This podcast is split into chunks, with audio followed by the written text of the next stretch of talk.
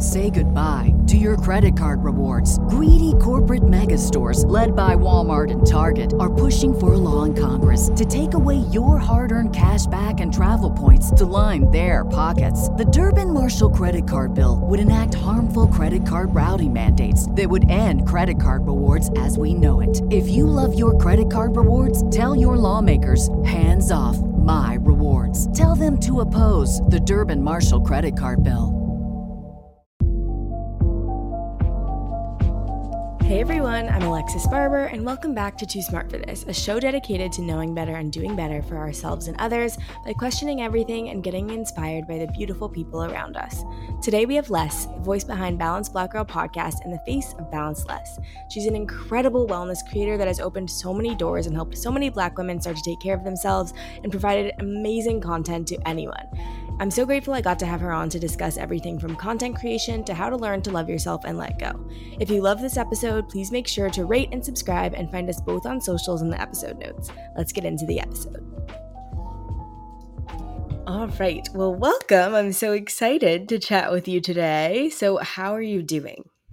Thank you for having me. I am. I'm good. I'm actually coming up on the end of a week of like P T O. I had the week off of work. And no so- way. I got to just pretend that I was a full-time content creator all week, which was beautiful. So I feel great. I love that. I did that about a month ago, like with Memorial Day week. Mm-hmm. Crazy feeling, you know? So how is it? I'm also, as I, as I know, it's very difficult to be able to balance full-time job and content. How has that been for you? Oh my goodness. I mean, I've been doing it for a long time. So I've been mm-hmm. balancing working full-time and content creation since twenty fourteen. That was when I first wow. started blogging and creating content. And my content's definitely changed over time and evolved. But yeah, definitely not my first rodeo in terms of side hustling. So for me at this point, I've been doing it so long that it's second nature. But I'm also like, okay, I'm tired. I've, I've almost mm. been doing this too long. Totally. So is your long would your long-term goal be to be a full-time content creator? This is a question I like struggle with a lot with figuring out. It is. I mean, I think my long-term goal is to be an entrepreneur in some way. I think my ultimate dream would be to build a business that I could sell. I mean, oh my God, like, look at you. You're in my brain, aren't you? Because yeah. that's I feel exactly the same way. Yeah. Like I don't want to be the center and the face of everything forever. So I love content creation. I'd be happy to do that full time for a while, but I wouldn't say that's my ultimate life goal. Like I would love to sell a business and go disappear on a beach somewhere. No, I agree. That's my goal one hundred percent. And I actually like um, didn't really know that that was possible until like just a few years ago. I mean, my boyfriend um, has always been very interested in entrepreneurship. His parents are both entrepreneurs. And I, always, I was always like, but you need a job. I was like, who started the companies? I had yeah. never seen that growing up. And now it's like my ultimate goal. I'm like, somebody give me a billion dollar idea. Exactly. Mm-hmm. It's crazy. But either way, your content is amazing. And I am always in awe of everything you do, especially with your podcast, which I feel like is one of like the crucial podcasts. Like if you're a Black woman who's like really out here just like trying to better herself or just like have support in some way. So could you talk to me about how you got started with like the podcast itself as well as your content creation journey? Yeah, thank you. Well, I really appreciate that. And um, I think over the past few months, particularly, the podcast has just really picked up and it's been a really beautiful and humbling experience. But I started creating content in twenty fourteen, as I mentioned, and I started with a fitness blog. So at that time, I had a corporate job, but I was also a personal trainer on the side. And I'd spent probably about two years training clients and teaching like workout classes and things on the side. And I started just feeling really burned out. Working in the fitness space was really hard. It was hard on me physically. It was hard on me mentally. You know, I think your body image and sense of self really takes a beating if you're just at the gym twenty-four seven and you're training clients who have body image issues, like that rubs off on you. And so I was like, okay, I need to pause. I need to figure out how I can find some sense of balance in my life and figure out what that looks like. And also during that time, I was obsessed with reading blogs. I mean, this was in the early twenty tens. Instagram wasn't what it is now. It was like if you were a content creator, you were a blogger or a YouTuber. And I was obsessed with blogs. And I was like, I spend so much time reading other people's blogs. I've learned all this knowledge about wellness. I'm tired of being in the gyms all the time. Maybe I should just start my own blog to just share what I'm learning. And so I launched that blog in twenty fourteen, and it was kind of your standard like healthy living blog. I had recipes, I had workouts, I, you know, started posting on Instagram some of that same content and started building a solid following. And I did that for about four years, and I would still kind of dabble in and out of personal training, and I would get sick of it kind of for the same reasons, like being in the fitness space was just so toxic. And in twenty eighteen, I just, I had enough. I mean, I went through my Saturn return. I don't know how familiar with astrology you oh, are. Oh, I'm into it. Yeah. I'm so into in a few it, years, yes. You know, I know what you mean. Yet, but in a few years, mm-hmm. you'll do your own version of that. But it was like, everything in my life just totally fell apart. I'd quit my job to try, you know, content creation full time, and it didn't work out at that time. I was in a long-term relationship that ended. I was living with my parents and feeling really self-conscious about it because I was entering my late twenties. And I was like, okay, this is just all not working for me. This is all not working. I need to pause from this fitness stuff. I need to pause from content creation and take a break. So I had taken kind of an extended break from Instagram and content creation in like the summer or fall of twenty eighteen. And when I logged back on, I was getting these messages from women saying, hey, Les, I know you're taking a break, but when you're not posting, I don't see Black girls talking about wellness. You're the only Black woman I see talking about these things. So when you're not here, like I don't see people who look like me talking about it. And that was when I had a light bulb moment of, okay, well, I know for sure I'm not the only person talking about this.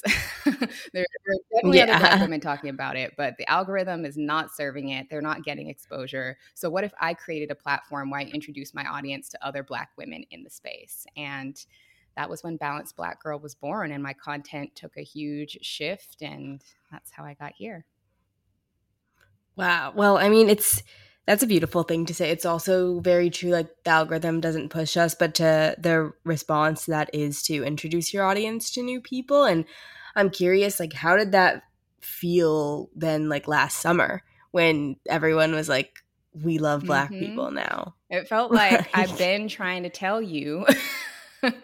Yeah. That, like you've been exactly. doing this. Yeah. It was like, I've been trying to tell you. It was super interesting. Um, It it was super unfortunate, the circumstances, you know, of police brutality that led to that for so many of us, you know, blowing up or having more people exposed to our content. But it was also pretty validating of I've been saying this is a problem, and now people are finally listening and people are finally believing it. Totally. And how, how do you think that's changed like over the last year? Like, do you still feel – I know that they – the do you still feel the momentum, or is it more like – there's just more eyes on your content now? I don't think much has changed at all. I think there was, I think last summer specifically, there was more momentum. I think more people were looking at Black creators' content when previously they had discarded it. I think brands were mm-hmm. looking to work with us more so than they had before. But I think ultimately mm-hmm. that change didn't stick. And I think if anything, and I've talked to other Black content creators about this, it kind of hurt us in a way because we had these people rushing to follow us and then they don't engage. So now our engagement rate like isn't what it was, even if our following was smaller before. And there's people just kind of taking up space, but they aren't invested in the work we do. Yeah, I I feel that as as well. Um, but also sometimes it just kind of feels like why – like – If it also feels like impossible to grow, like especially we saw this bias like really pop up with mm-hmm. TikTok, honestly, where I know I really related to a post you made of like, you've been doing this for so long. And there's these white women on TikTok who like within six months have signed with like major talent agencies and have multiple millions of yeah. followers. And like, I'm wondering on your side, do you th- feel like there's a solution to that? Like, do you feel like we'll ever get to a place where we can we can have that same level of success? And if so, like, where how do we do mm, that? That's such a good question. It's something that I think about a lot. And part of my frustrations with that is not at all, you know, with those creators or those white women creators doing what they do and having what they have. That's mm. totally fine. My issue is that they get to thrive just for existing, and we have to create all this value and just constantly prove our worth over and over. And it's like, okay, well, where's our, when do we get to thrive for existing the same way everybody else does? Mm-hmm.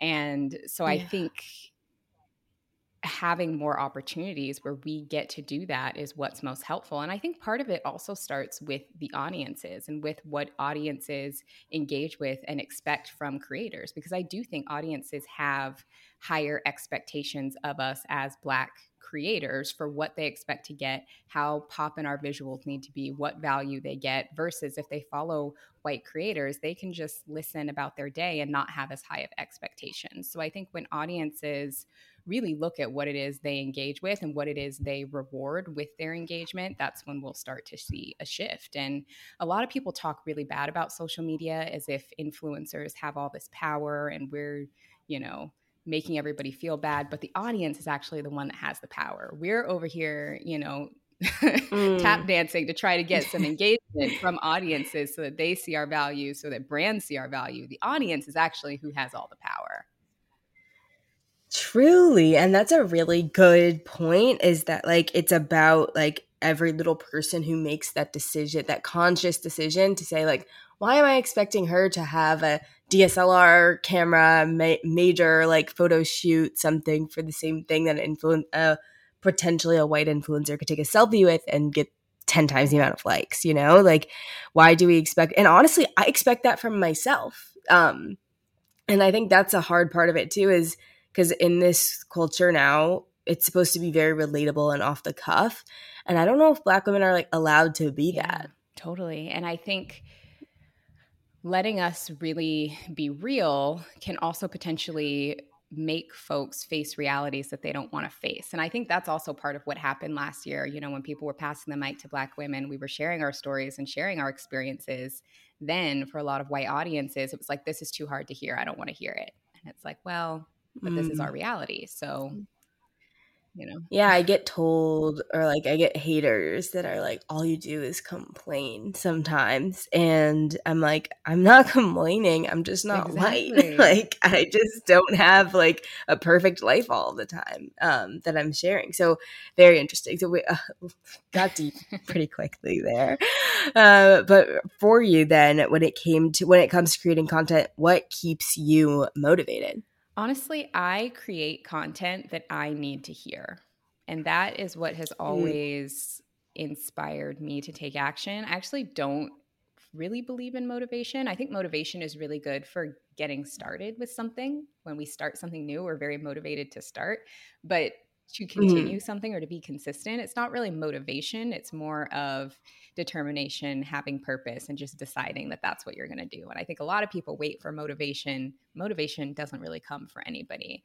So I feel very inspired by creating things that I need to hear. And sometimes people may think, oh, I have all the answers or I know everything. And I'm like, no, I'm just giving the advice that I wish I could receive. And I don't have anybody to give it to me. Totally. So I'm giving it to myself and I'm sharing it with you all.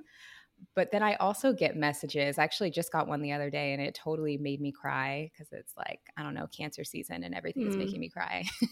But yes, it is. This girl messaged me and was like, I just found your podcast a few weeks ago and I've been journaling and I've been going for walks and I just feel so much better. And it's like when I get messages like that, that inspires me to keep mm-hmm. going. That's beautiful, especially because it's like sometimes you just need that validation that someone – Like, like, because I think that it's true that what you said really resonated of you're creating the content that you need to hear because no one else is there to give it to you. And I have really, in this cancer season, I've really been struggling with this idea that like I've always had to take care of myself and how frustrated that makes me. And so to be able to like at least channel it somewhere is a very beautiful like redirection of that energy. Yes, exactly. That's how I like to think it's of it. It's very crazy. Yeah, it's awesome. And I mean, it is it is interesting with when it comes to content as well, then when you are doing something like that, do you ever get overwhelmed by like a responsibility to help people or care for people? Because that's like a big trigger I've been having too, is like I can't just like fix everything for other people or educate them all the time, you know? Oh, for sure. And I think it gets really overwhelming sometimes when you just don't have the answer.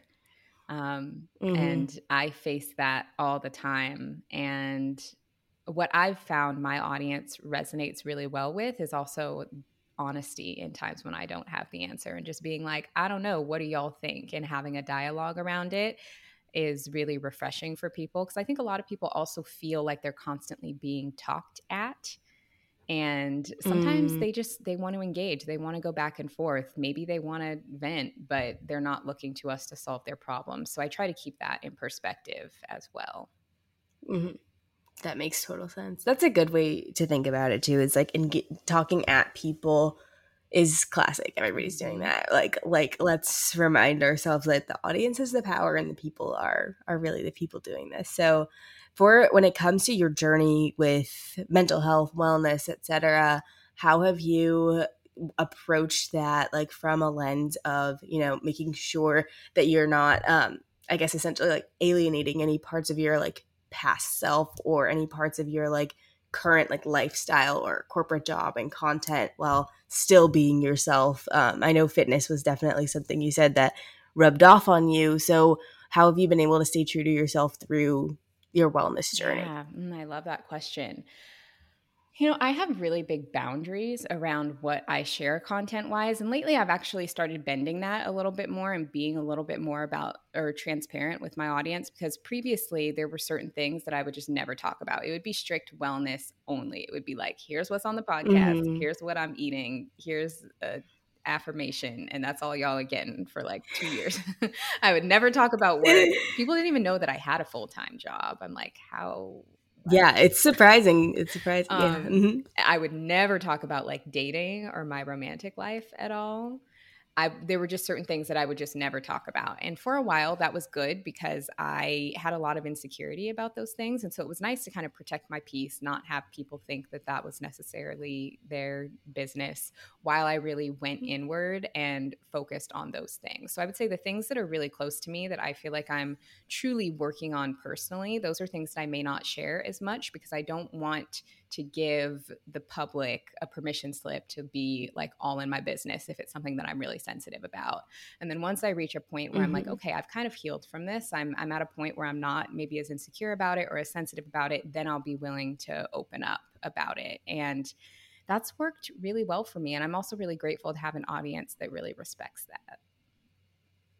I love that. I think that's so scary to feel like, especially when like the vulnerable stuff does well, but you don't need twenty thousand people's like opinions or energy in your like very deep feelings. But sometimes it feels like you have to do that if you want like the numbers of the engagement or something. It's hard too, because that does so well. But then I'm also like, well, I can't, you know, bare my soul every day.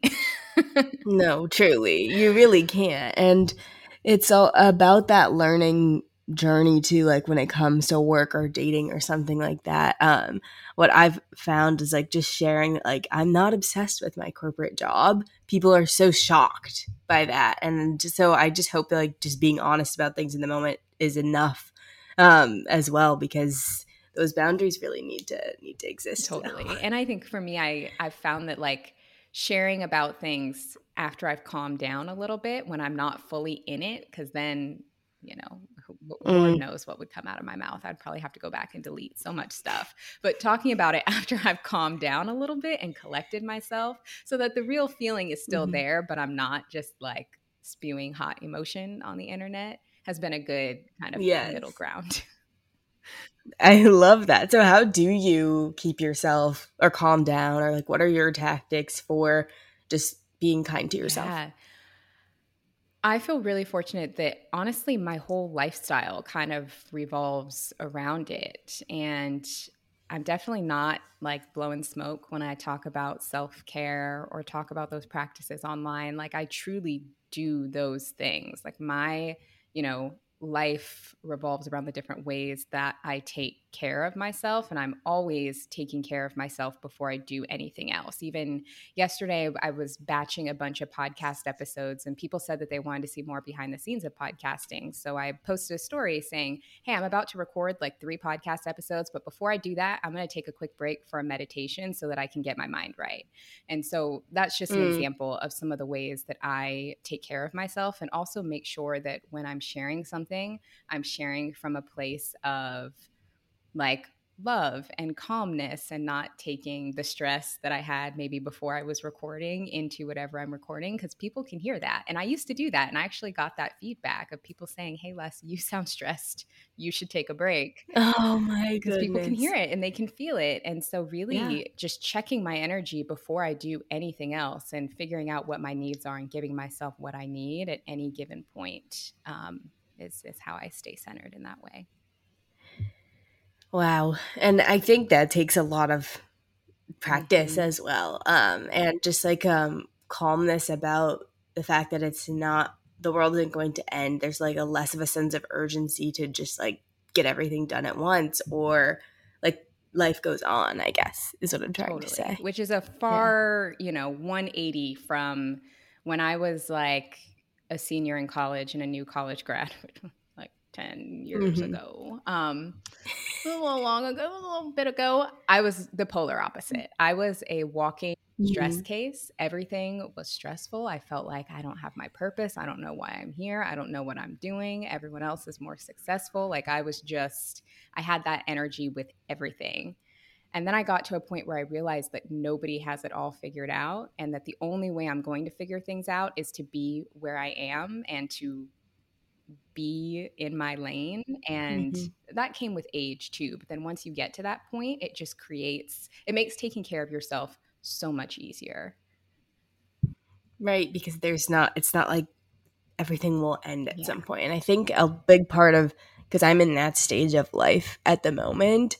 Um, I don't know that if we hadn't had a pandemic, if I would be in a place where I could calm down, because when you're surrounded by energies of absolute like craziness all of the time, especially in college, where the best example is just that like everyone is like um fighting over what kind of job you're going to have after you graduate, that type of thing.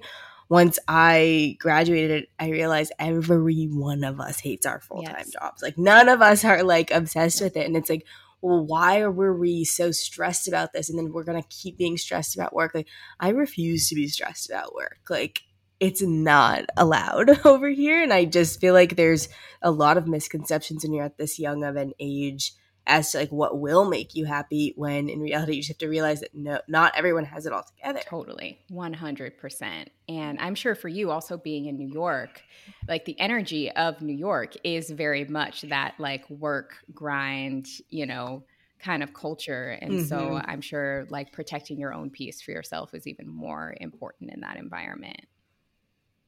It is. It's been hard to do, but I think I will need a change of scenery at some point. But the um, I'm a Midwestern girl at heart, so let me get back to the greenery. But it's a very weird thing to like be able to protect your own energy, and that's probably going to be my big. I'm not mastering it at all, but I've recognized that it's a problem, and that's where I'm starting to learn now, thanks to hopefully to a lot of your podcast episodes, which is wonderful. But um, I also would love to chat with you a little bit more just about your whole approach to like um, essentially taking care of yourself in the way of like personal meditation, journaling, et cetera. Where did that start for you? Like, was it more of a, like when you were a stress case ten years ago, for example, were you journaling and meditating? And since there aren't a ton of Black women in this space, how did you find it? Great question. Yeah. ten years ago, I most definitely was not at all. But I would say I actually have to give credit to my interest in mindfulness to my dad. I always joke with him that he's the original Balanced Les, or that he's the original Balanced Black boy. Um, his name is also Les. I'm named after my dad, so I joke that he's the original Balanced Black boy because um, he's just always been into that stuff. When I was a kid, he had, actually, he might still have this Walkman. Do people even know what a Walkman is anymore? Oh my God, I love a Walkman. I have a Walkman. He's yes. literally had it since nineteen ninety-two. Mm-hmm. And he would listen, he'd call them his like relaxation tapes. And it's probably very similar to what you would hear on like a Headspace or a Calm app or something. And mm-hmm. so he would take his time like every day to listen to his relaxation tapes and, you know, write out affirmations and do all these things. And so I was exposed to that as a young age. I wasn't interested in it, but I remember seeing him do it. And then when I was a teenager, I bought this book, or I didn't buy this book. He bought this book and he like left it like in the living room or something. Then I found it in the house and it was like a, an introduction to yoga, meditation, and mindfulness or something like that. And it had, you know, some basic like meditation techniques and yoga flows. So when I was in high school, I remember like thumbing through that book and, you know, learning some yoga flows and being introduced to meditation that way. And then I went to college and I was a hot mess and forgot all about it. First few years after college, hot mess, forgot all about it. But then my fitness journey actually kind of brought me back to those things. And then I was like, actually, maybe my dad was kind of onto something with these practices. And so when I was in my kind of mm-hmm. early to mid-twenties, that was when I started getting back into it. But I do think that exposure to it from when I was a kid, from my dad, was huge because I didn't think it was weird because I saw, you know, one of my biggest influencers, my parent, do it. So it, it wasn't weird to me or it wasn't out there to me. Um, but mm-hmm. I'm grateful that I had exposure to it so that when I really needed those tools, I was able to pick it up and, and use it. I love that story so much because I love the idea of a, a Black man with a Walkman, like just breathing into meditation. Yes. You know, that's idea. That's a beautiful image. So when you say your fitness journey, how have you approached fitness to, and have, has it ever gotten like toxic for you? And if so, when it comes to like sharing your journey with people, how have you been able to balance that to where it's not something that overtakes your life, but rather something you integrated to your life? Yeah. My fitness journey has been all over the place.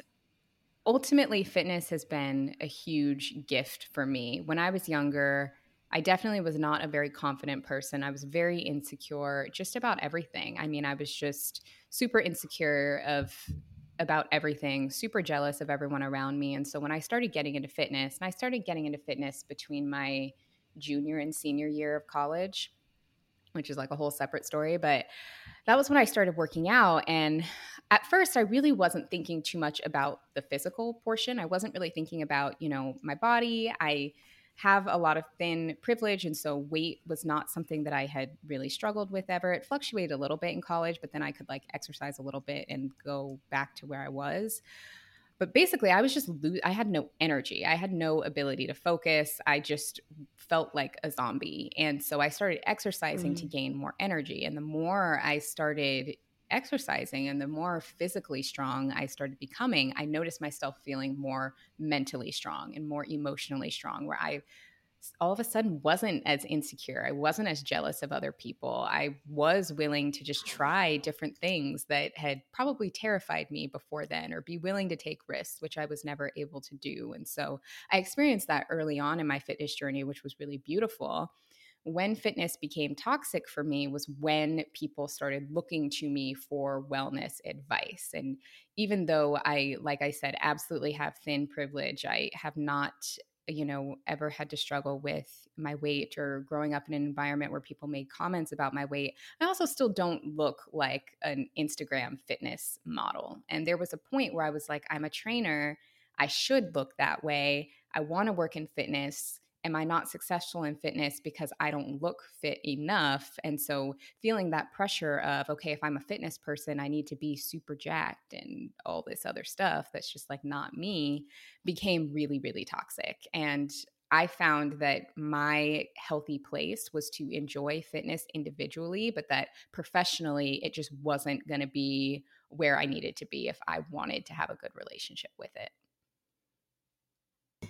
Wow, that takes a lot of self-awareness too, to just be like, I can see that I'm going down a rabbit hole here and it's not, it's like this or the other thing. And so I can imagine that was hard for you to like make that decision though. Yeah, a lot of my identity in my twenties did revolve around fitness and being a trainer and being the fit person. And I actually took about two years not really working out at all, which was mm-hmm. very necessary.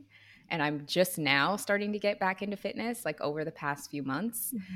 But it took a lot of unlearning and allowing myself to not wrap my identity so much in what I do and, and see my identity more as who I am. That's a big lesson, one hundred percent. Especially um, sometimes it comes in a rude awakening. But I'm happy that you like had that moment of taking a step back and can get back to it for your love for it as opposed to like what it does yeah. for you. So that's amazing. I know you mentioned astrology. Yeah. um, can we talk about Let's it for talk a minute? About astrology. Like, what, is your, what is your sun sign? Sagittarius. Oh, nice. And I also have a Sagittarius stellium.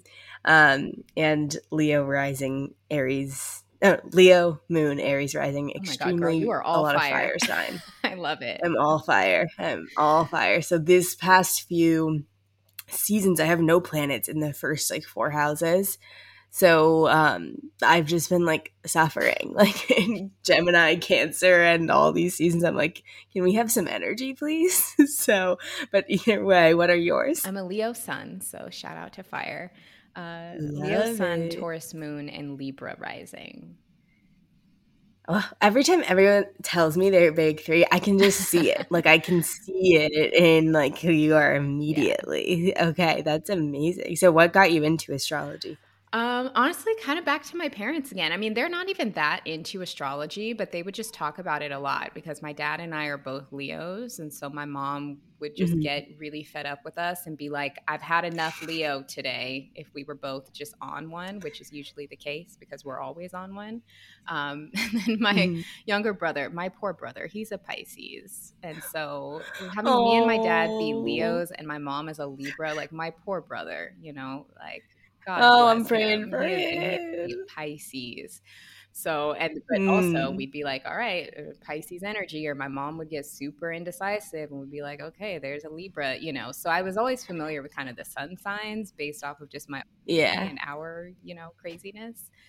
But again, kind of being in the wellness space, once I stopped only seeing wellness as fitness, I started seeing these other aspects of wellness and learning more about astrology. And actually, it was when my Saturn return was about to hit and my whole life was just going to crap and I didn't know why. My friend Jonathan was like, sounds like you're hitting your Saturn return. We're kind of all in it right now. Mm-hmm. You know, we're the same age. And I was like, what does that mean? So then I, you know, looked up my birth mm-hmm. chart, looked up what a Saturn return was. And then from there it was over. I was, I was obsessed. And I've, I'm not as obsessed with astrology anymore, but there was a couple years where I was, I was deep in it. Totally. I mean, it can get really crazy because there's always something new to learn, you know? Um, or you're like meeting someone new and you're just trying to figure out like why they are the way they are, which is crazy. Where are you from, by the I'm way? Seattle. Okay, that makes more sense. Yeah. That's why I'm exposed to all this hippy dippy stuff from a young age, you know, West Coast, Pacific mm-hmm. Northwest. We love it. I feel like it's gorgeous over it is. There. It is beautiful yeah. up there. It's a wonderful, wonderful place, and I feel like I um, I want to get out of New York low-key, like, to be honest, because it's just getting a lot – it's, like, just opening up, and I'm just like, there's – I need some calmness, yeah. if that's not a word, but you know what I Definitely mean. Definitely know what you mean. Just some space to get some air. Like, I feel like the energy of New York mm-hmm. is just very intense. I love New York, yeah. but I love New York for, like, ten days at a time. Totally. Yeah. I just got to figure out where else there is, you know, um, because like my whole entire like life, uh, not life because I'm from Saint Louis, but my whole, all my friends, my boyfriend, everyone like all moved here. And so it's like, um, where else would I go? But I'm pretty good at being by myself. So I'm not going to say no to anywhere. But either way, this is this is fun. I love that you got into astrology as well. So when it comes to the way that you, um, I guess, approach sharing wellness with your with your followers, I know you mentioned like having a good amount of boundaries and everything.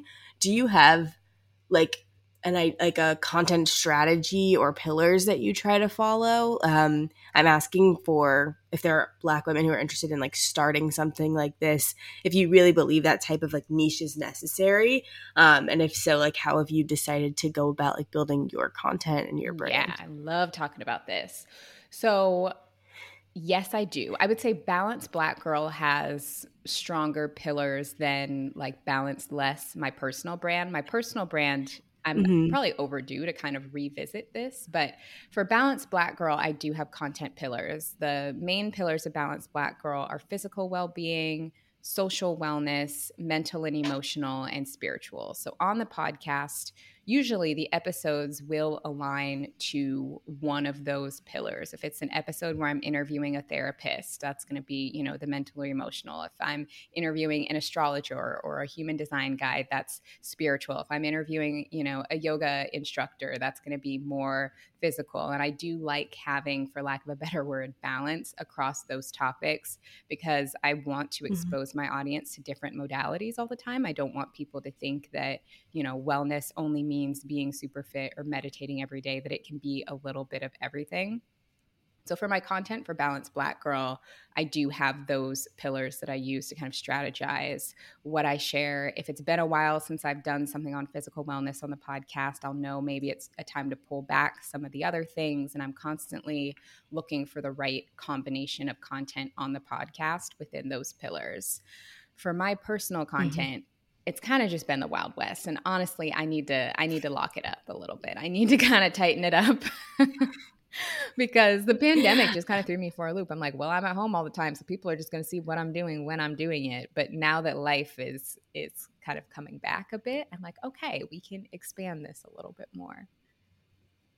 I love that. It's I agree, because when you build a brand, you can put pillars on it, but when it's you, you have so many different parts of you. Like there's no way to just like pare it all down to one, but that is what gets rewarded on social media. It's true. And it's been interesting so. to see, even comparing like my Balanced Black Girl podcast account to my Instagram account. Like my Instagram account has more followers because it's been around for longer, but the uh, podcast account grows so much faster. I can do one post and gain one hundred oh. followers versus I no one post that I ever post on Balanced Less gains one hundred followers just from a person, because people are – people are more willing to engage with a person, but they're more willing to follow a brand. And so finding that kind of dance between the two has been very interesting. It's been a very interesting experiment. That is so interesting. Yeah. That is so interesting, because I agree. I'm probably more likely to follow a brand, because then, oh, there's so much psychology we could get into with that. But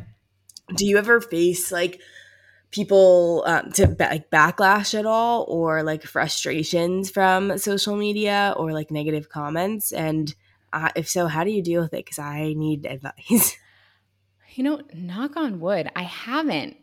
Not to say that I haven't at all, because I definitely have, but it's been very rare. If there's ever been a time where I mm. experienced a decent amount of backlash at once, was when I first launched Balanced Black Girl, the podcast. And I posted about it on my personal account. And I asked people, you know, I told people, this is the goal of the show. What are some topics you would like to see? And I got a lot of feedback from like my white women followers saying, how can we be better allies to Black women in wellness? And I did this kind of story series basically saying, I appreciate the question, but that's not the goal of the platform. The goal of the platform is to mm. center Black women in wellness. And if I talk about how you can be a better ally, that centers you. And that's not my goal. And mm. I definitely mm. got backlash from that. I lost a bunch of followers when I posted that. People were just super upset about it. But I'm also still glad that I did it, because it set a very important boundary yeah. that I think has really helped Balanced Black Girl moving forward, because people knew what it was and what it wasn't. And I haven't gotten requests like that since, because I did kind of draw that line in the sand and say, that's not my wheelhouse. One, because I don't know. Like, I don't know how white women can be better yeah. allies.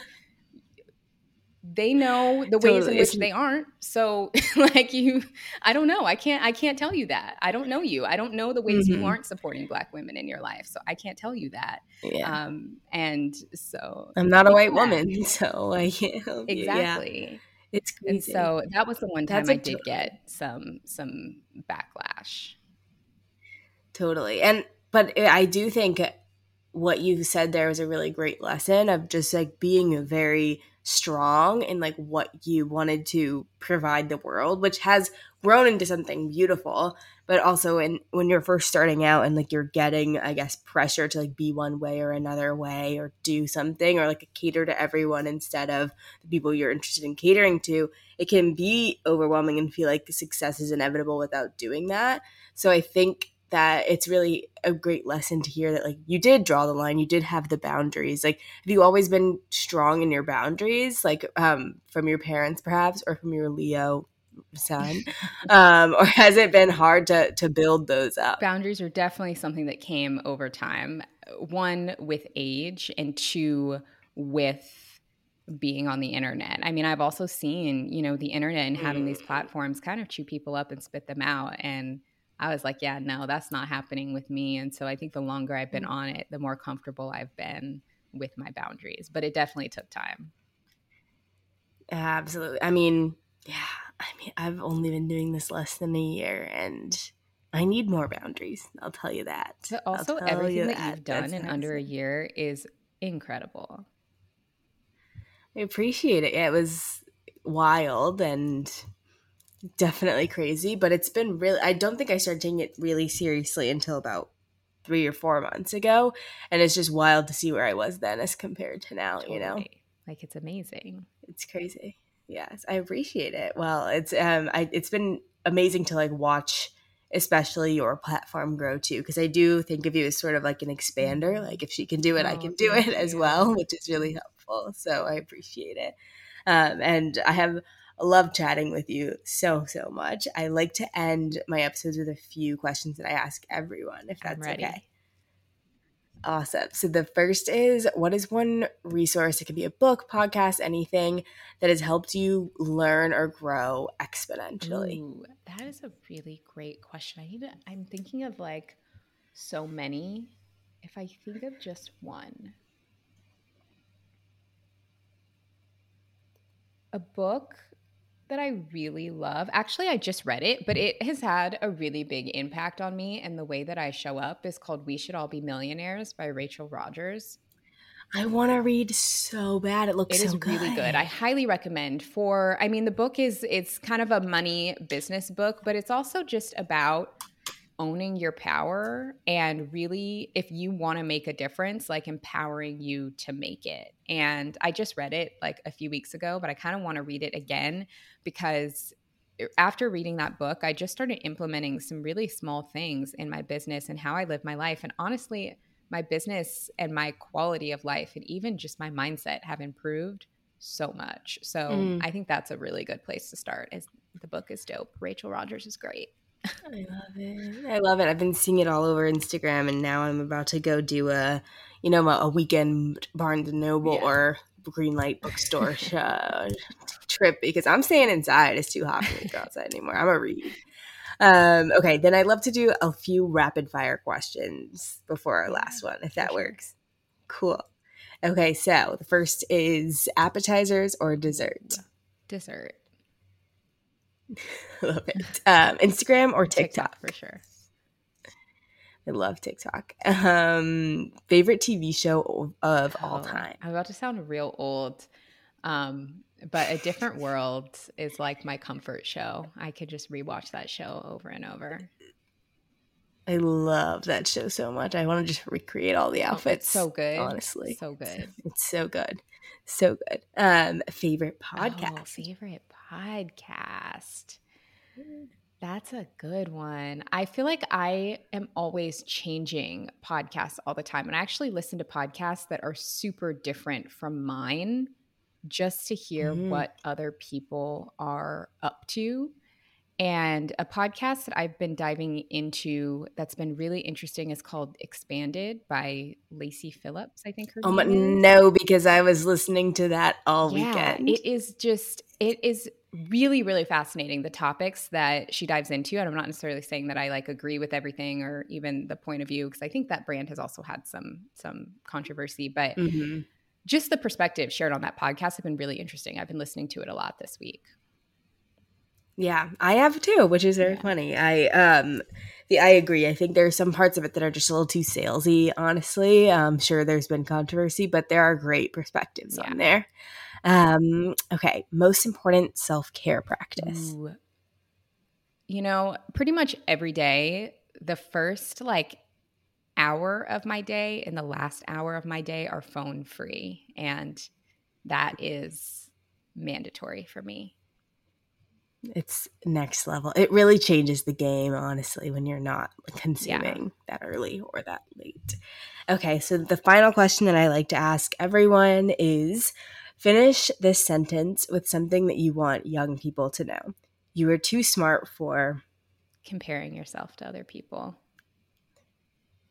I love it. I one hundred percent agree. And thank you so much for sharing your wisdom, for all the work you do, and for chatting with me about all things ranging from ranting to uh, fitness and lifestyle. So thank you thank so you much. Thank you for having me.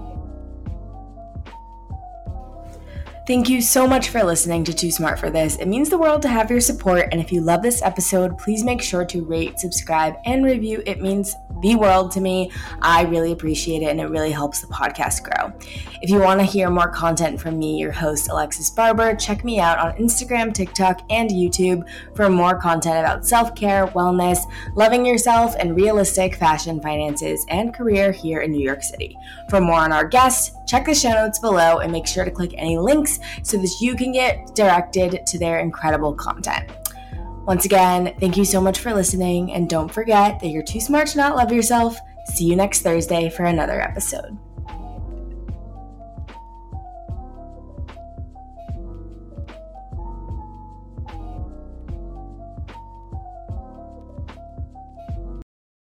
Say goodbye to your credit card rewards. Greedy corporate mega stores, led by Walmart and Target, are pushing for a law in Congress to take away your hard-earned cash back and travel points to line their pockets. The Durbin Marshall credit card bill would enact harmful credit card routing mandates that would end credit card rewards as we know it. If you love your credit card rewards, tell your lawmakers, hands off my rewards. Tell them to oppose the Durbin Marshall credit card bill.